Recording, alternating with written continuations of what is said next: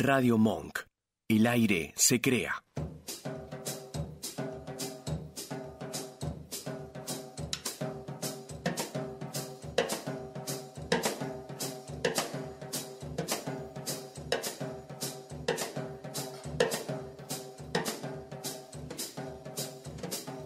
Radiofonía, un programa de radio de psicoanálisis. Radiofonía y psicoanálisis, ambos hechos de palabras, confluyen aquí. Entrevistas con especialistas y charlas con oyentes.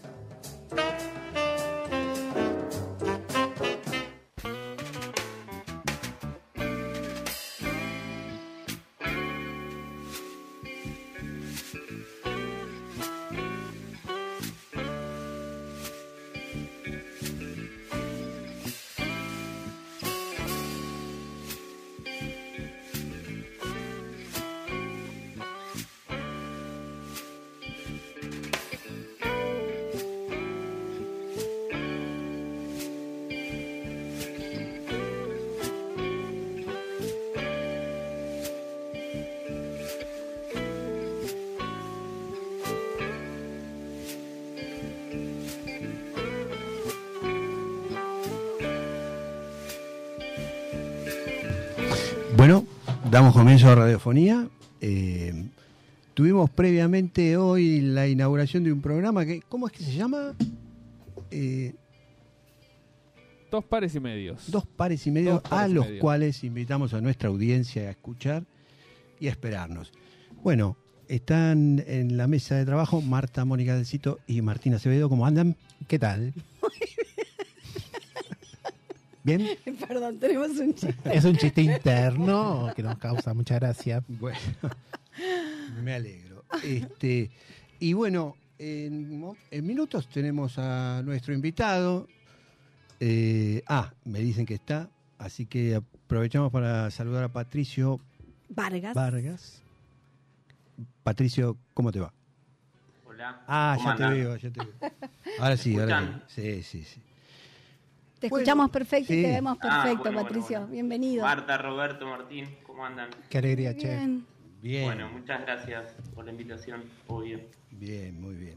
Bueno, ahora lo vamos a presentar a Patricio, para los que no lo conocen, con quien vamos a estar hablando de varias cosas, ¿no? Un poco es el eje de una serie de programas que venimos desarrollando y que se inscriben en ese horizonte en donde se articula la escritura, o sea, la literatura y el psicoanálisis, ¿no? De hecho, bueno, entre los atributos o dentro del currículum de Patricio está una sesión que lleva adelante, ¿no? Dentro de ¿cómo se llama? La sesión de literatura y psicoanálisis, ¿no? En el Sigma, de nuestros amigos del Sigma. Así que vamos a estar hablando con quien de alguna manera articula un poco esta temática que venimos desarrollando, ¿no? Y bueno, no, se me había armado un lapsum furcio entre sección. Entonces sí. No sabía dónde íbamos. Pero... Claro, pero bueno, quedó claro, si no me corrigen. ¿Me pueden corregir, chicos? No, está bien, perfecto. Nunca haríamos eso. Es verdad, coordina la sección de literatura y psicoanálisis. Claro, y que de alguna manera también no articula un poco la temática que venimos desarrollando en una serie de programas, ¿no? O sea, se ha ido dando un poco así. Y bueno, por eso también nos interesó hablar contigo. O sea, Patricio, tenés la responsabilidad de hacer del nexo articulado de esta serie de programas que pero él desembocan. Él coordina, viste, ahí un espacio que de alguna manera se titula así y que de alguna manera también estaría, desarrollado, ¿no? De alguna forma, desde el título ya propone, ¿no? Como un emparentamiento, ¿no? Ahora vamos a ir hablando un poco de eso, pero ¿quién lo va a presentar? ¿Lo presentás vos, Martín? Lo presento yo. ¿Cómo andás, Patricio? ¿Todo bien? ¿Cómo estamos, Martín? Nos conocemos, che. Sí. Bien, te voy a presentar. Nos conocemos, por lo menos nos tenemos de vista, ¿eh? Sí, bueno. Hoy va a ser un lindo día para estrechar lazos, che. Sí. Bueno, te presento, Patricio. Patricio Vargas tiene 44 años. Nació en Bragado, provincia de Buenos Aires. Reside en Junín. Estudió psicología en la UNOVA, Junín, y en la UNER, Rosario. Ex residente del Servicio de Salud Mental del Hospital de Junín, participa del grupo de psicoanálisis, permanece a la escucha con colegas de Junín. Coordina la sección de literatura y psicoanálisis del Sigma, como bien decía Robert, autor de Crónicas del Interior, donde lo publicó por la Docta Ignorancia 2020, coautor de Estúpido y Sensual Amor, la Docta Ignorancia 2021, y autor de Chiquero, que por acá lo tenemos, lo muestro ahí a cámara. Bien, excelente. Griselda García, editora 2022, ¿verdad, Patricio? Sí. Esto es así. Sí. Eso es así. Y estás en Junín. El currículum actualizado. Que es interesante muchas de las cosas que trae la literatura, que es que cuando uno empieza a andar un poco ahí adentro de ese mundo, cada uno con sus limitaciones, obvio, cada uno yo con las mías, hay un costadito muy interesante que se arma, que es que el mundo de la literatura empieza a admitir una serie de relaciones con gente a la distancia, ¿no? Con quien uno por ahí se cruza, se lee, y a veces aparece esta posibilidad, como con vos, de poder hablar en vivo y en directo, cosa que me ha pasado con mucha gente y he conocido mucha gente interesante de esa manera, digamos. No soy la excepción. No, no, por supuesto. Que quería ser la excepción. Sí, siempre. Y fíjense que ese otro espacio que... muy gracioso lo de vivo y en directo, digo, ¿no? bueno, estamos... Ah, es verdad. Bueno, me siento en vivo. Está bien. Eso es bueno, es la cercanía que generamos. Bueno, estuvo rápido. No, otra de las cosas que también, por ejemplo, trajo la literatura fue poder estar participando, coordinando, aprendiendo más que nada en ese espacio que gracias también al trabajo de edición con Nicolás, digamos, Cerútica, quien vos también conocés, una persona... Es un amigo de la casa, igual que... Bueno, Alberto. Uno de esos referentes que uno tiene como referente en este mundo de la escritura y del psicoanálisis, que tiene esa capacidad amable de hacerle lugar al otro, bueno, dentro del campo de psicoanálisis, que es un campo muy, a veces, muy sobrealimentado por el narcisismo, hay gente que es muy tomada ahí. Bueno, sos de... ¿Qué acusación la podés sostener esa? ¿Tenés pruebas? Yo, sí, no sé ustedes, pero... bueno, y gracias a ese trabajo es en un lugar al que Nicolás me ayudó a acceder de alguna forma por la referencia del trabajo conjunto, y ahí está también Alberto Santieri, que es una persona también con quien... nunca estuvimos tampoco en vivo, no así, ni en vivo y en directo, ni mediado, pero que hacemos un trabajo de intercambio del que también aprendo mucho. Pero eso está cerca también, digamos, ¿no? De alguna manera. A ver. Eso no está, como dice Patricio, y lo vamos a empezar lo hago un poco. Eso no está, ¿cómo es la frase, Patricio? Un poco a propósito, ¿no? Por la titulación... De eso escribe, ¿no? Que me parecía que tenía como una potencia interesante por ahí como para empezar a hablar. Y en función de un pequeño escrito que nos hiciste llegar, que creo que nosotros lo hicimos circular también por las redes, ¿no? Nuestras. Sí. Y que en cierto punto articula esa frontera por ahí entre, digamos, lo uno y lo otro, ¿no? Entre el psicoanálisis y la literatura, digamos, ¿no? Sí. Un lugar no muy lejos le llamaste, Patricio. Un lugar que no está tan lejos, sí.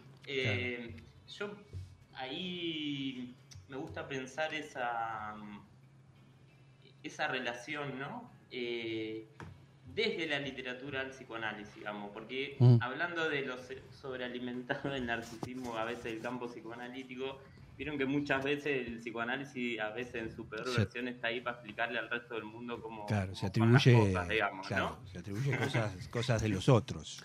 No estaba... ¿No era así? Bueno, claro. No era así, no. Es un poco el material del que está hecho, ¿no? Digo, de hecho, qué sé yo, siempre apelamos a ciencias duras o a las artes, ¿no? Un poco para dar sustancia al bagaje conceptual que sí tiene el psicoanálisis, ¿no? Sí, por una manera es para darle cuerpo, quizá que por eso se apela, pero es verdad, ¿no? Digo, la lingüisteria de Lacan, ¿no? Que de alguna manera iba en sintonía con eso, ¿no? Con las acusaciones que él recibía de parte de una ciencia tan dura como es la semiótica, la semiología, ¿no? Sí. Y le puso lingüisteria, a propósito, ¿no? Me parecía que... No es que hable ajeno al campo del psicoanálisis, no tenga mucho de esos vicios, obviamente, digamos, ¿no? Pero me gusta mucho haber pasado por la experiencia de la escritura literaria y leer a los autores de la literatura, porque tienen muchísimo para decir sobre cosas que podrían al revés iluminar parte del campo del psicoanálisis, digamos. Y ahí me parece que hay muchísimo para escuchar y para aprender. Para mí el primer punto de partida, que en esto me parece que hay que ir a la raíz freudiana del asunto, que es la máquina creadora de ficción por excelencia, que es el sueño, digamos, ¿no? Si hay algo que inventó Freud y cambió para siempre el campo de la ciencia humana, fue haberle dado la relevancia que le dio, ¿no? Al sueño como producto simbólico, psíquico, no descartable, y a partir de lo que construyó y teorizó ahí, hay un montón de cosas que no volvieron a hacer lo mismo, digamos, ¿no? Y hay algo que me parece que cruza claramente el campo del psicoanálisis y la literatura en ese punto, que es que así como el sueño le permitió a Freud pensar el desdoblamiento psíquico, ¿no? Que una cosa es el lugar donde se sueña y otra el lugar donde se cuenta el sueño, y que es a la división profunda que introduce, digamos, el significante en el psiquismo, la palabra, para hablar desde el lado de la literatura. Esa misma experiencia de desdoblamiento y de división frente a la palabra es lo que ocurre cuando alguien escribe, o por lo menos lo que muchos compartimos, lo que yo siento profundamente y lo que vuelve tremendamente resbaloso el campo de la escritura, y por lo tanto también difícil, ¿no? Si hay algo, el primer cruce, digamos, que es que para poder contar un sueño y para poder escribir un texto, primero hay que pasar por otro lugar, un lugar que no está tan lejos, digamos, ¿no? Que es el lugar de la palabra.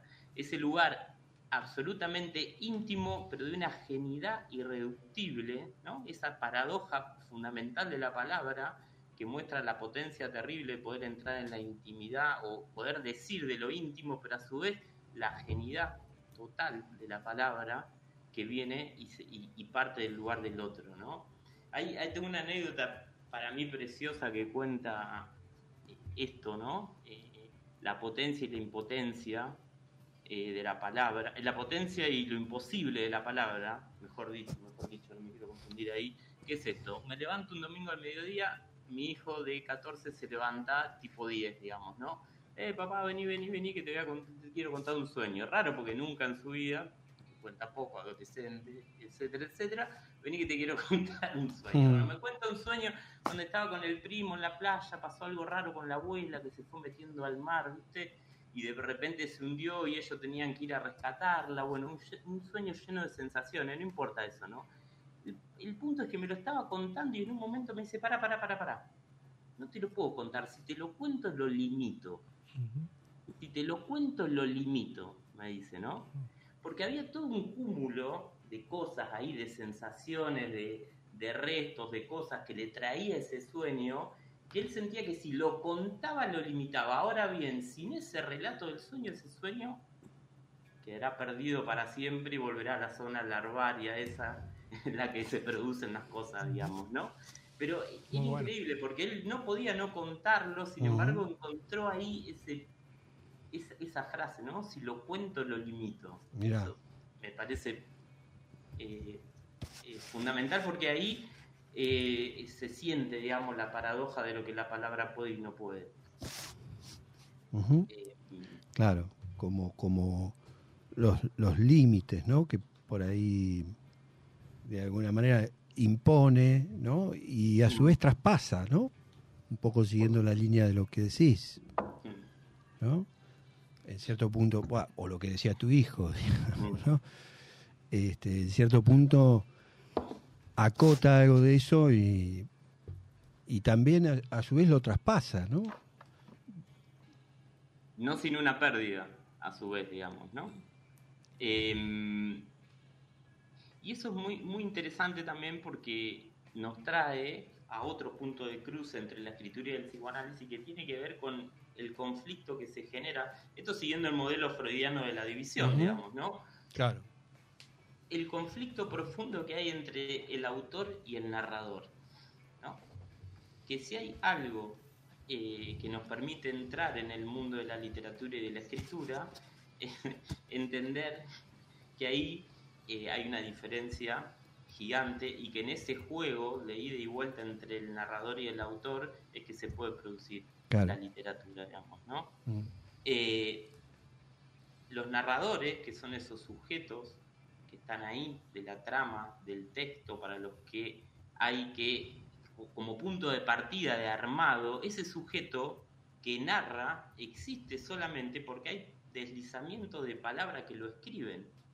Eso también es profundamente psicoanalítico por el otro lado, digamos, ¿no? Cuando viene acá, nosotros no recibimos sujetos que atraviesan la puerta cuando vienen, nosotros recibimos personas. Claro. Una persona pide un turno, hola, me llamo tal, para que ese sea sujeto de un análisis, hay que entrar en una lógica muy particular, ¿no? Uh-huh. Para que se pueda escuchar ese sujeto de los significantes que lo narran, y hay que hacer todo ese trabajo de puesta en forma que se hace para poner en marcha un análisis. Entonces, ese sujeto, que en el campo de la literatura, el que nos narra, el que nos cuenta la historia, que no es el autor, pero que el autor necesita como el oxígeno, digamos, para poder respirar, y el que te viene a contar la historia y hacértela vivir, también ese sujeto de un análisis, uh-huh, que es el que nosotros convocamos y tenemos que, vía la técnica, poner en forma, no es el que atraviesa la puerta. Claro. Ahí tenemos otros dos puntos de contacto, ¿no? Entre esta experiencia de división profunda en la que podemos poner en juego la escritura literaria por un lado y el psicoanálisis por el otro. Sí, es muy interesante porque es verdad, ¿no? Si algo sabemos los psicoanalistas, es un poco el título que vos pusiste, ¿no? Digo, de que eso escribe, digamos, ¿no? Mm. En todo caso, más que el trabajo de un escritor, aunque habría que pensarlo, ¿no? Yo me quedé pensando, un poco lo hablábamos en el café recién, ¿no? Uh-huh. Esta cuestión de qué es eso que escribe, digamos, ¿no? Y porque, digo, en todo caso, el psicoanalista, yo me pregunto ahora, ¿no? ¿Qué es lo que escribe, en todo caso, en un análisis, ¿no? Si escribimos, aparte de lo que podemos escribir y garabatear o dibujar, o para entretenernos, o para desvincularnos un poco de ciertas cuestiones yoicas, ¿no? Uh-huh. Como técnicas personales, digamos, ¿no? Pero en realidad el analista en muchas ocasiones es un lector, ¿no? Digamos. En todo caso, pensaba un poco en esta dicotomía que vos planteabas, ¿no? Desde la literatura, digamos, ¿no? Respecto a la autoría, porque quizás también ahí haya algo en común, digamos, ¿no? Porque en todo caso, en un análisis, si se escribe algo, si hay algo que se escribe, ¿no? O sea, si hay una reinscripción subjetiva en un análisis, ¿no? Como desenlace de un análisis o como producto de un análisis, ¿no? Si algo tiene que ver con ese pasaje, digamos, ¿no? La cura. También es en mucho de esto, ¿no? De que el analista está ahí leyendo, ¿no? Y soportando, sí, quizás eso que es la transferencia. Sí, señor. Totalmente, ¿no?, de acuerdo. Por ahí yo pensaba si la autoría, ¿no?, en aquel que ejerce la escritura, ¿no? Te lo pregunto a vos porque vos lo practicás. También es algo que deviene a propósito de un trabajo, ¿no? Con el lenguaje, con la letra, no sé.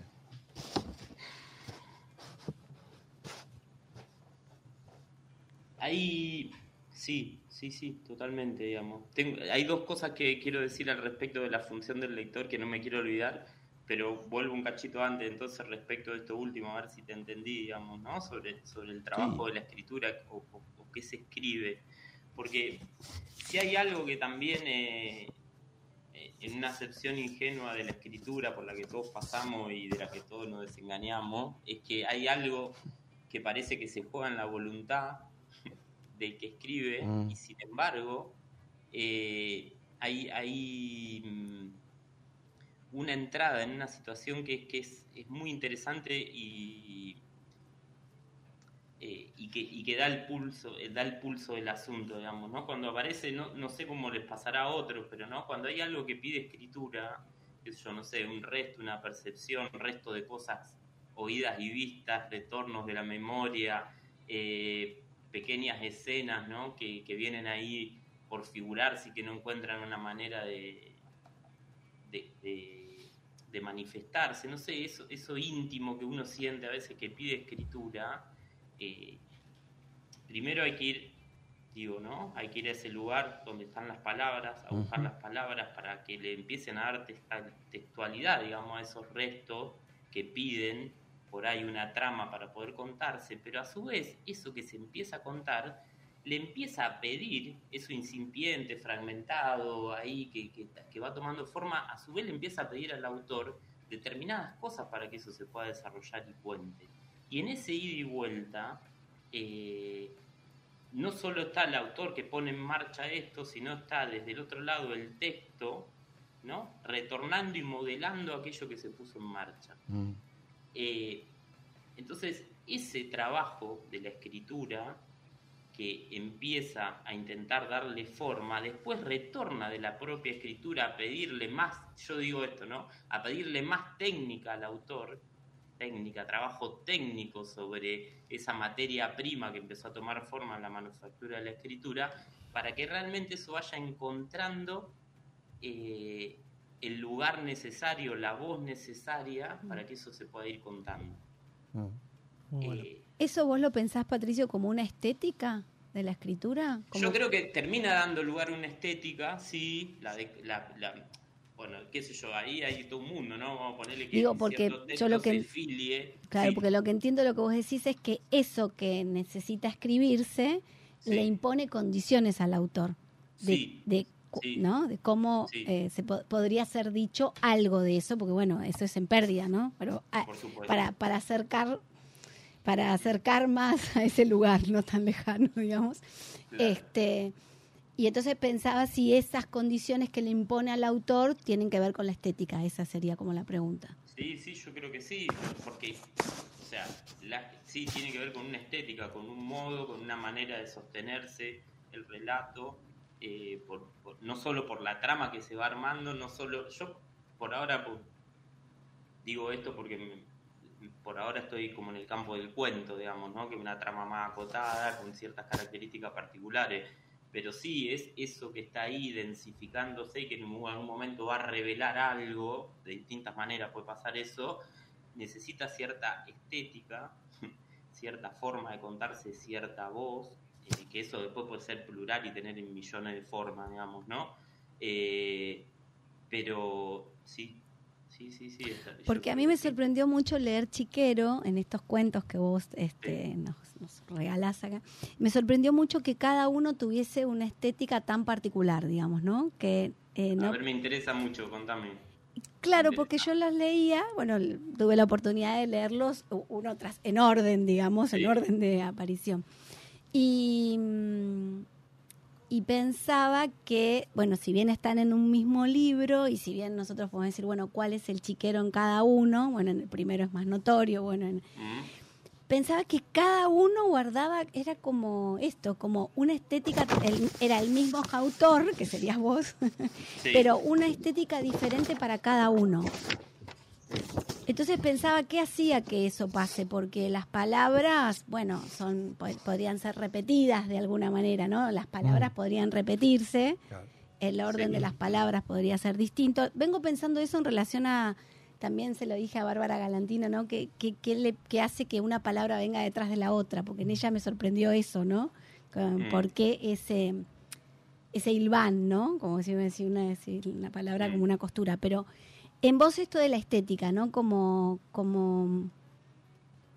eso, que cada cuento tenga su su imagen sería, ¿no? Pero no quiero relacionarlo con la imagen como imaginario, pero, digamos. Pero que también hay una, o sea, también convoca una imagen la lectura, de alguna manera. Si bien uno lee con el oído también, porque el texto tiene que, hablando de estética, digamos, ¿no? Uno también lee con el oído para que se vaya sosteniendo cierta lectura que no se empantane en el mal sentido del término. Por otro lado, también trae todo un imaginario que se pone en juego en cada uno cuando lee y va armando en su cabeza parte de aquello de lo que va leyendo. Yo creo que en eso también, digamos, después hay escrituras que son más visuales, escrituras que van a buscar en la sonoridad por otro lado, pero que hay, que pone en juego un imaginario, yo creo que es absolutamente así. Pues me sorprendió mucho entre el jardín de las plegarias y la pregunta. Ahí me pareció como disruptivo, digo, wow, ¿cómo? ¿Por qué fue allá? Sí.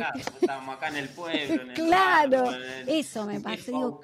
Claro, sí.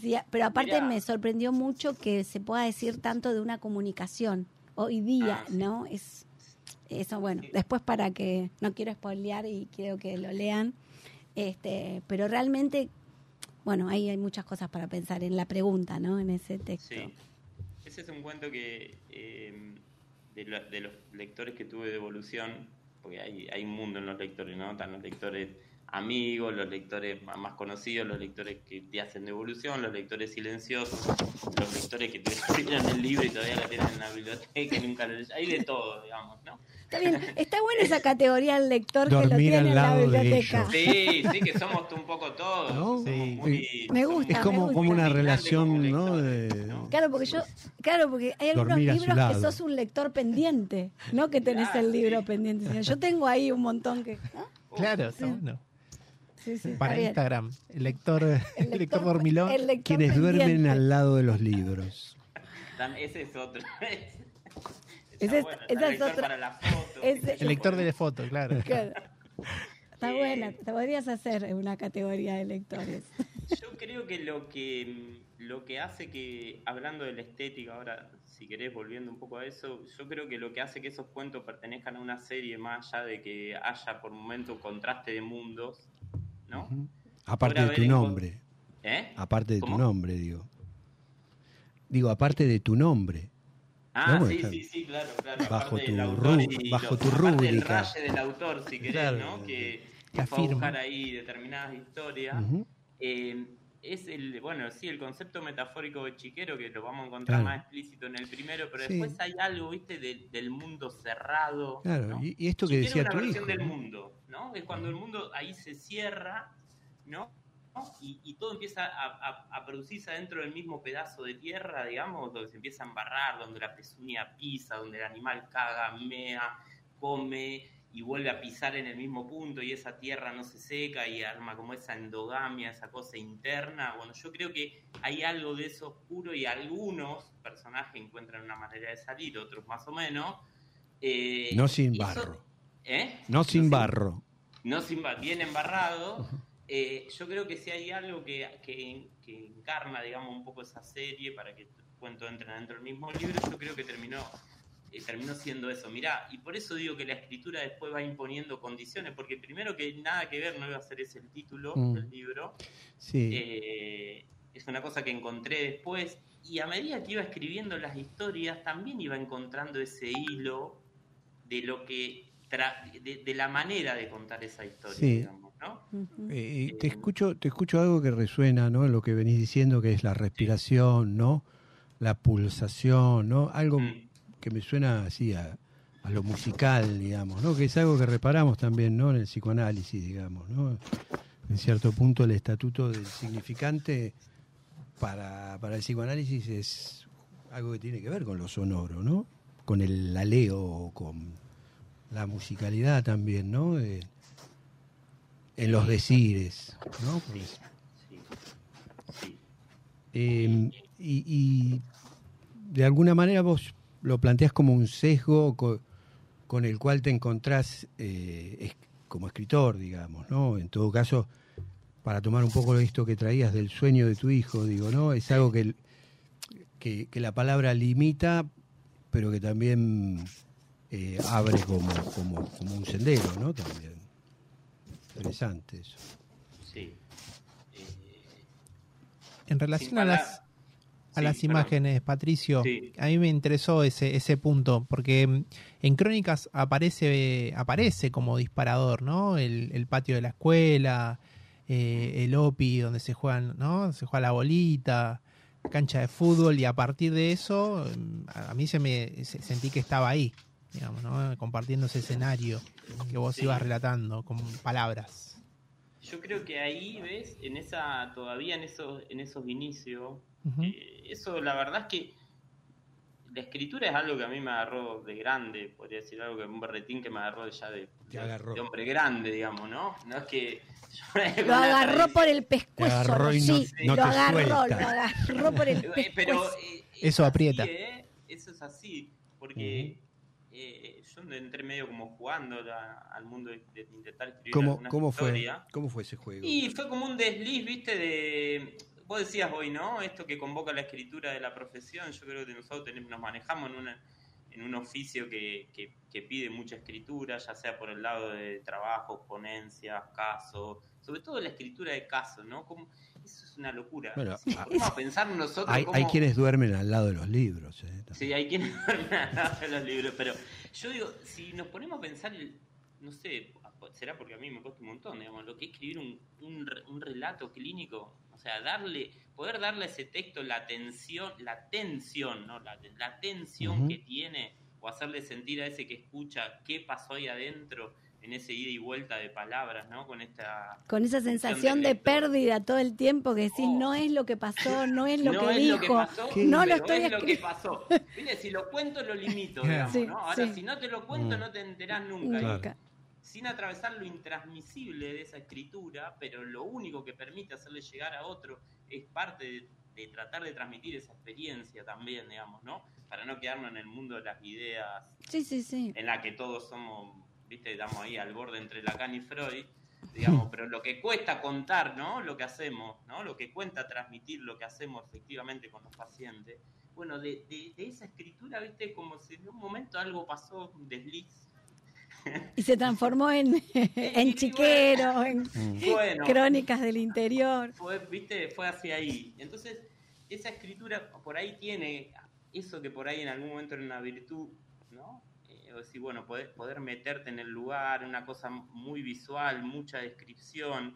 Esos textos tienen un pequeño problema ahora, en ese momento para mí eran lo más, en ese momento, ¿no? Pero claro, ahora para mí tienen problema, tienen como un tinte por ahí, te dejan medio moralina en algún punto, cosa que tuve que ir perdiendo para que gane la literatura. Es que es muy difícil, cuando tratás de transmitir tu experiencia, digamos, como analista, no caer en la moralina, en lo que se debe hacer, también, o en lo que se hizo bien, en lo que se hizo mal, porque es moralina igual, sea que me presiente haciéndolo bien o haciéndolo mal.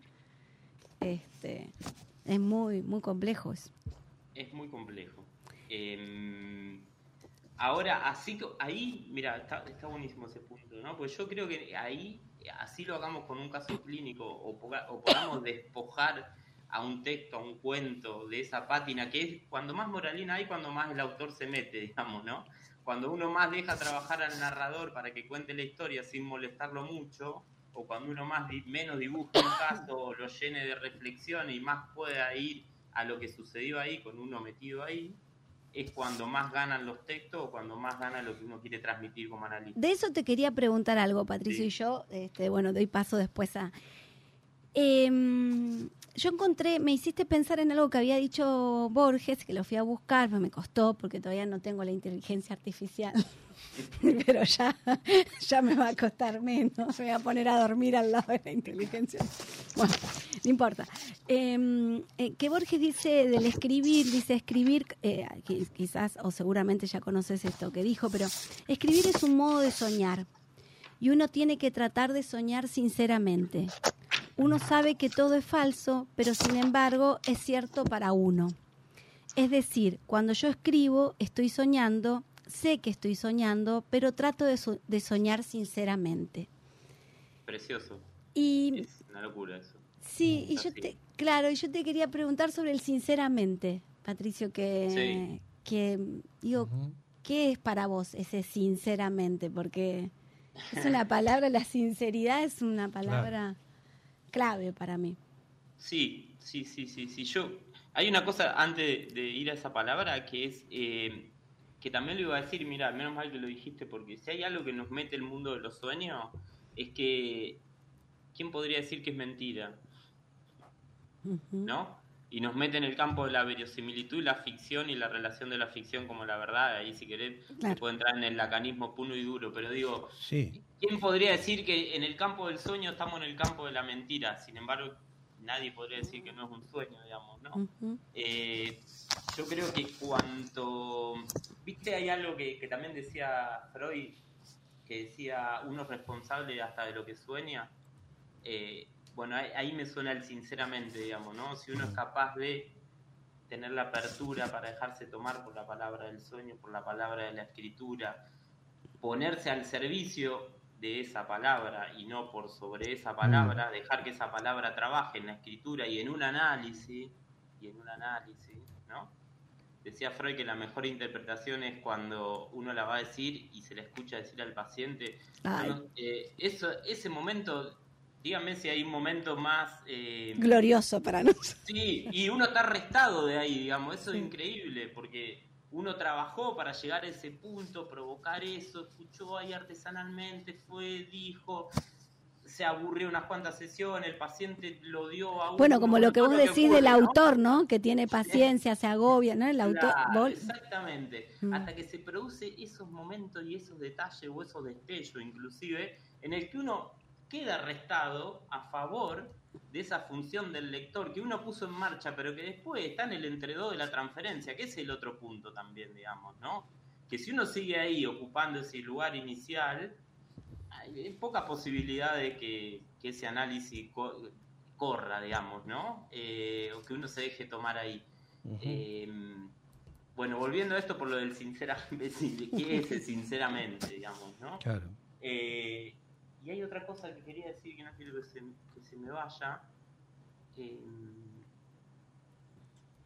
que tiene que ver con esto del dejarse tomar, que hay algo que también se produce con la palabra, es que uno viste, tiene esa idea de que toma la palabra y se vuelve un sujeto activo, y en realidad uno está pasivizado por la palabra, digamos, por más que haya que pasar por la palabra, el sujeto está pasivizado por la palabra.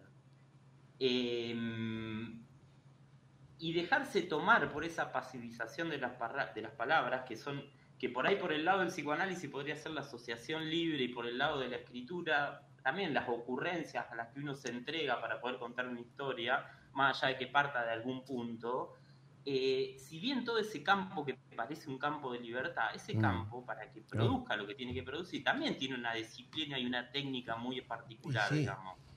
Más allá de que uno no interprete con el yo y no sea el yo el lugar donde esa historia se trame, más allá, pero uno después termina también interviniendo desde ahí. Necesita de una disciplina muy importante, digamos. De hecho, por ahí, ¿no? Hay que pasar por varias impotencias y por varias respiraciones entrecortadas, ¿no? Por ahí para poder que el aire entre a nuestros pulmones. Bueno, vamos a tener una invitación, te vamos a hacer escuchar un tema musical, si te parece, y luego venimos con el concepto duro. Bueno.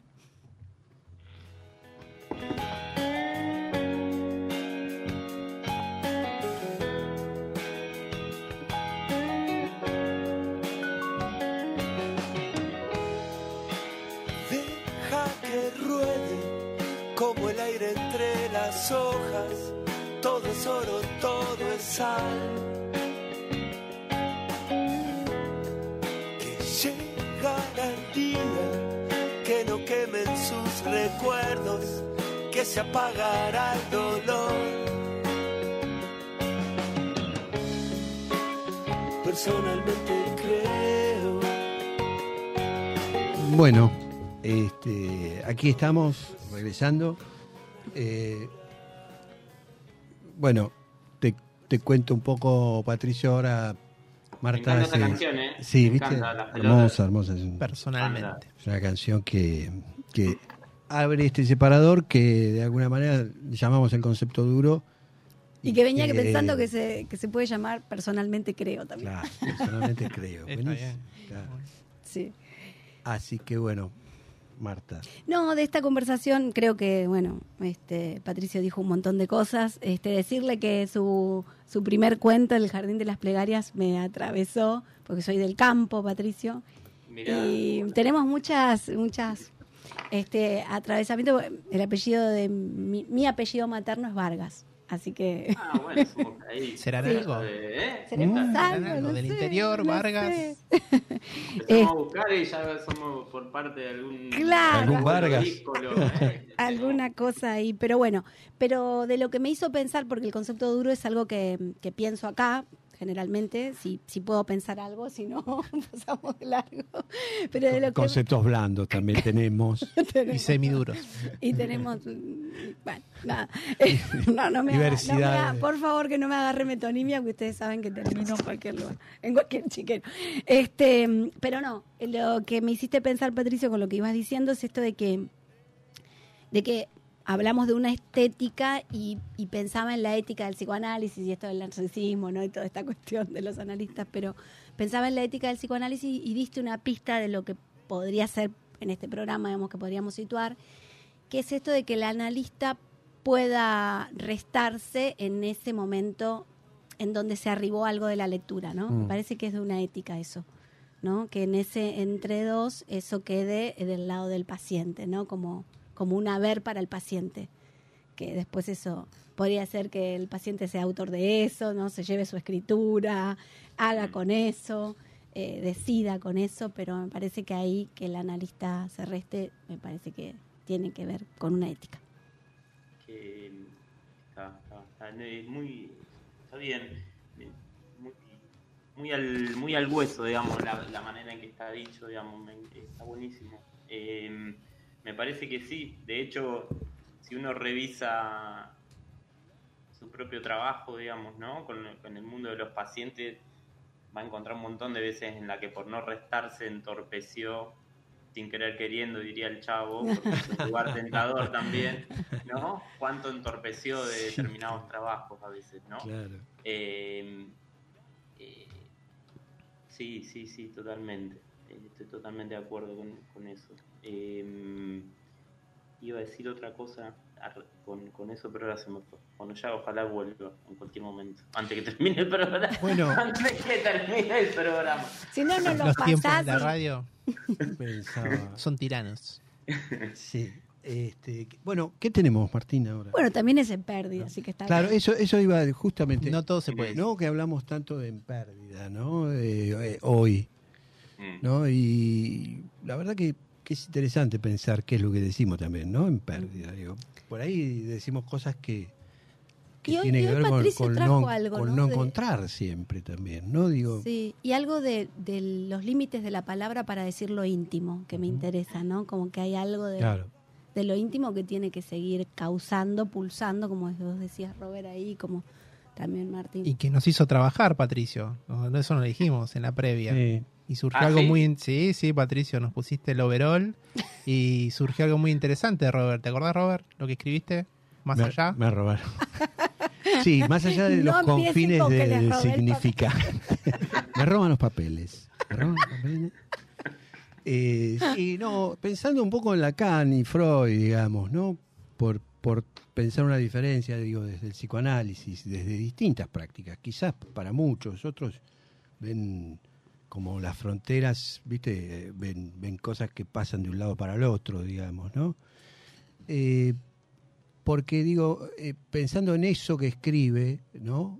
El ello freudiano, digo, creo que él también en algunas traducciones usa el eso, ¿no? Sí, en todo caso es como una acentuación más lacaniana esta del eso, ¿no? Y que de alguna manera es algo que está más allá de los confines del significante, digamos, ¿no? En cierto punto, yo pensaba mientras vos hablabas de esto que por ahí preguntó Marta también respecto del estilo, o yo intento verlo un poco por lo que escribiste también en esto de la autoría, digamos, ¿no? Eso que tiene que ver con la pérdida, digamos, ¿no? Con aquello que uno no maneja o con aquello que es manejado, ¿no? y que de alguna manera, si hay un saber del analista, digamos, ¿no?, que se encarna en el deseo del analista, sí, señor. Tiene que ver con eso, ¿no? Con eso, digo, ¿no? Con saber qué es eso, que de alguna manera está como un poco más allá de los confines, ¿no? Esto que decía tu hijo, del sueño, ¿no? O sea, que, viste, que de alguna manera plantea este imposible, ¿no?, que a veces nos deja impotente, que a veces nos deja con el aire entrecortado, ¿no?, porque no logra decirse del todo, digamos, ¿no?, o porque lo limita, ¿no? Y a su vez eso que perdemos, viste, abre otro horizonte, ¿no? Sí. O sea, en ese sentido hay como un confín que es como más allá del significante, digamos, ¿no? En ese sentido, por ahí, ¿no? Y la verdad es interesante hablar con gente que escribe porque me parece tiene que relación que con ese confrontan, confín. No, claro, confrontan eso, ¿no? Me parece que es como yo escucho un poco eso que dicen. Como... Miren, justamente, ¿no? A ver si lo voy a encontrar acá. Yo te había traído, pero es el tiempo que se va también, ¿no? Varias cosas para leer de distintos autores, pero bueno, estaría bueno. ¿Conocen Federico Falco, Lo llano? Un librazo, una novela increíble de un escritor argentino joven que me encanta. Tiene libros de cuentos también, recontra interesante. Bueno, pero esta novela ganó el premio Rale, fue finalista del premio Rale, qué sé yo. La recomendamos. Es absolutamente recomendable. Una pareja, una persona que, hablando del campo, ¿no? Que se va al campo después de una ruptura amorosa, pero a su vez un escritor. Y yo, para mí, bueno, entre otras cosas, bueno, un tratamiento del duelo, del amor, y lo difícil que es estar con otro territorio, pero, ¿no? Claro, pero contado a su vez, porque el pibe se va a vivir al campo, cosa que no había hecho nunca, y arma una huerta, ¿no? Y entonces te va contando toda la temporalidad de la huerta y lo que anda y no anda en la huerta. Esto es lo que tiene increíble la literatura, y te hace vivir con esa huerta los tiempos que no se pueden apurar de determinadas cosas. Pero a su vez, como es escritor, el narrador dice algo sobre la escritura, es muy lindo, se los leo rápido. Dice: no se puede controlar una huerta, y eso a veces me exaspera. La huerta no crece de mi deseo, sino de su propia potencia, la potencia de la semilla, y se da en medio de accidentes. Con la escritura pasa más o menos lo mismo. A veces al escribir tenía la ilusión de que controlaba el texto, pero en realidad todo se daba de una manera en que casi me excluía. Brotaba lo que podía en medio de mis propios accidentes, mi neurosis, mi cansancio, mi vagancia, mi temor a qué van a decir, ¿se aburrirán?, ¿qué van a pensar de mí?, mi miedo a que no les guste, a que cierren el libro a la mitad y no sigan. Son traspiés no tan diferentes a la sequía, el viento o el granizo. Espectacular. Qué interesante. Como mira, en los duelos amorosos podría ser una buena indicación mandarlos a plantar rabanitos. Sí, señor, ¿no? Estaría buenísimo. Muy bueno. Por lo menos. ¿Viste cuando el tiempo pasa? Viene a ejercer sesión, cabeza trabada, decís, bueno, ¿qué hago? Bueno, mientras hablamos, en vez de ir al psiquiatra, hace una huerta. Algo más cálido. Los rabanitos, sí, la verdad que creo que necesitas una novela bellísima, bellísima. Es tremendo. Bellísima. No, me persiguió con esa novela no sé cuánto tiempo, Robert, que la estaba leyendo. Bueno, vos sabés que yo la leí por curiosidad que me despertó Nicolás Cerruti. Él creo que no lo sabe. Bueno, mandamos un beso. Mandamos un beso. Sí, y a Alberto también. Y a la gente del Sigma también. A la gente del Sigma. Y te agradecemos muchísimo, en serio, que estés aquí hablando de todo esto, porque realmente se fue como armando también una agenda un poco también empujada por Martín y por su inquietud por la escritura, digo, ¿no? Que quedó configurada así, y la verdad que es muy interesante lo que hoy nos hace. Y tenemos un regalo para Patricio. Sí. ¿En serio? Sí, en serio. Va a estar tocándote el timbre. No. Tenemos que tener unos minutos más. Vamos a escuchar Eso Vive, porque me hiciste acordar, ¿viste? No sé si por homofonía, por qué. Vamos a escuchar un poquito de Eso Vive, Eso Escribe, y volvemos con tu regalo. ¿Dale? Dale.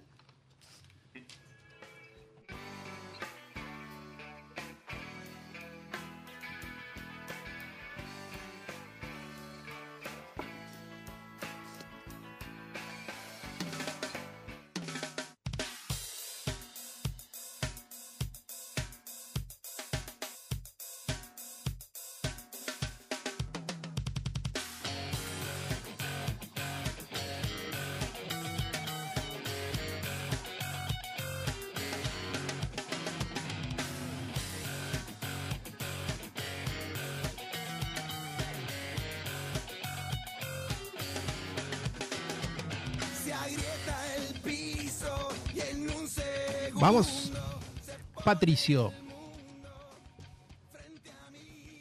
Está en 10. Ya estamos. Buenísimo, Patricio. Bueno, Patricio. No sé por qué, pero supongo, no sé. Pero... Ahí no lo vas a solucionar, Nachito, que soluciona todo, es el solucionador. Pero nos escuchás, que es lo importante. Sí, ahí sí, vamos. Sí, obvio. Bueno, Patricio, te cuento. Primero voy a hablar algo que estuvimos conversando en la producción, y es que Radiofonía trae suerte. ¿O no? Patricio no me va a dejar mentir que cuando estaba recibiendo un mensaje mío, ¿qué pasó, Patricio? Contalo, por favor. Después no devuelvas la suerte que te tocó, ¿no? No sé, pasó. No hay devoluciones. Muy, muy lindo, después de mucho trabajo de escritura de todo el año, ¿no? Yo no había, una cosa que no había hecho nunca era taller de escritura, pero lo que significa el taller de escritura es la posibilidad de vincular una lectura, ¿viste?, más activa y más precisa de un montón de autores para después volver a la lectura propia. Otro campo de división gigante que daría para otro programa, ¿no? Claro. Y entonces, bueno, trabajé todo el año, qué sé yo, de todo eso decantó un trabajo que con un autor que admiro muchísimo, que es Mariano Quirós, que es un genio, que cualquier cosa que lean de Mariano está buenísima. No sé, Una casa junto al tragadero, La luz mala dentro de mí, Campos del cielo, tremendo. Bueno, y hice un trabajo de clínica ahora con lo que quedó, y ese trabajo ahora está terminado, y a mí me da la impresión de que ya eso salió de la etapa de borrador y tengo ya como el manuscrito final. Qué bueno. Aunque falta ajustar algunos detalles del próximo libro de cuentos, digamos, que después veremos hacia dónde va eso. Pero queremos la primicia. Eso. Qué bueno. ¿Sí? Me tiene muy feliz. Te comprometemos. Sí, sobre todo porque... Nada, te hace sentir, es una cosa que te hace transpirar la camiseta de verdad. Te hace transpirar la camiseta de verdad. Pero yo voy a tus inicios, ¿sí? Te voy a leer algo, che. Dale, por favor, chiquitino. En Crónicas del Interior, Patricio Vargas te bicicletea. Pero no en un sentido peyorativo. Patricio te invita a subir a su aurorita de cuentos y pedalea por las calles de su infancia. Te va mostrando dónde jugaba la bolita, el patio de su escuela, el campito donde se armaban partidos eternos de fútbol. Una niñez que tuvo un montón de episodios y que quizás sea narrada con algunos destellos de nostalgia. Uno creería que es un niño quien va relatando, pero no. Es Patricio, con sus 40 y pico, psicoanalista, con libros publicados y otros por publicar. Es él quien te va a ir contando lo que le pasaba al Patricio de los años 80 o de los 90. Con esa mirada de un adulto que rememora las calles de un lugar añorado y que siempre tuvo clarísimo lo lejos que le quedaba el vértigo de la ciudad de la furia. Ese Patricio adulto no se cansa. Pedalea y pedalea, cuento tras cuento. Y frena de golpe y te señala unos techos, que son el escondite de Patricio chiquito, con sus rulitos, volando con la imaginación, mirando a todos desde un panóptico, inventando historias. Con Crónicas del Interior uno corre el riesgo de quedar embelesado con el perfume del pasado y que el tiempo se frene ahí. Pero justo en ese atasco temporal, el narrador da un salto, vuelve a poner primera con la aurorita y te indica el sitio exacto donde descubrió una porno y los lugares donde se enteró de dónde vienen los bebés. y todo lo que vino después con la emergencia de la pubertad. La verdad es que yo la pasé espectacular con la lectura de este libro. Sin embargo, descubrí que en toda esta travesía hay una trampa. Sí, así como escucharon, una trampa. Hurgando en la historia de Patricio, es inevitable no linkear en algún punto con la propia infancia. Desafío a cualquiera a salir ileso después de leer Crónica del Interior. Y que después de llegar a la última página me digan que no recordaron alguna travesura de la niñez o alguna anécdota que marcó a fuego el resto de su vida adulta. Entonces todo termina siendo al revés. Al subirnos a la aurorita de Patricio, el chofer nos va a ir transportando a nuestro propio interior, casi sin querer queriendo. Y aquella bicicleta de Patricio se va a confundir, aunque sea por unos instantes, en la aurorita de cada uno de nosotros. Qué lindo. Qué bárbaro. Eso... Te agradezco infinitamente, Martín, de verdad. Uh-huh.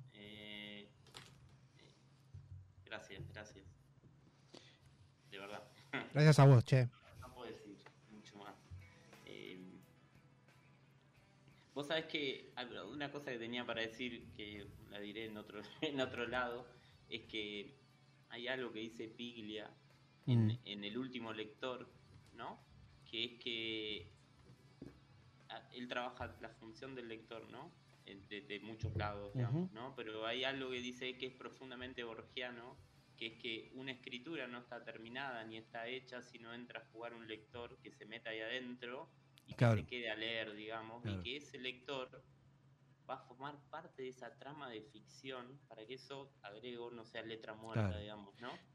Y bueno, yo la verdad que si tengo algún entusiasmo por escribir es porque pasan estas cosas. Bueno, para hacer un juego de palabras con lo que escribiste, ¿no? Se escribe en un lugar que no está tan lejos, ¿no? Digo, de alguna forma también, ¿no? En el sentido del lazo, quizás, ¿no? Bueno, de nuevo, te agradecemos mucho el que hayas participado desde Junín, ¿no? Que para nosotros también es importante resaltar, viste, que el psicoanálisis se extiende a lo largo y a lo ancho de nuestro país.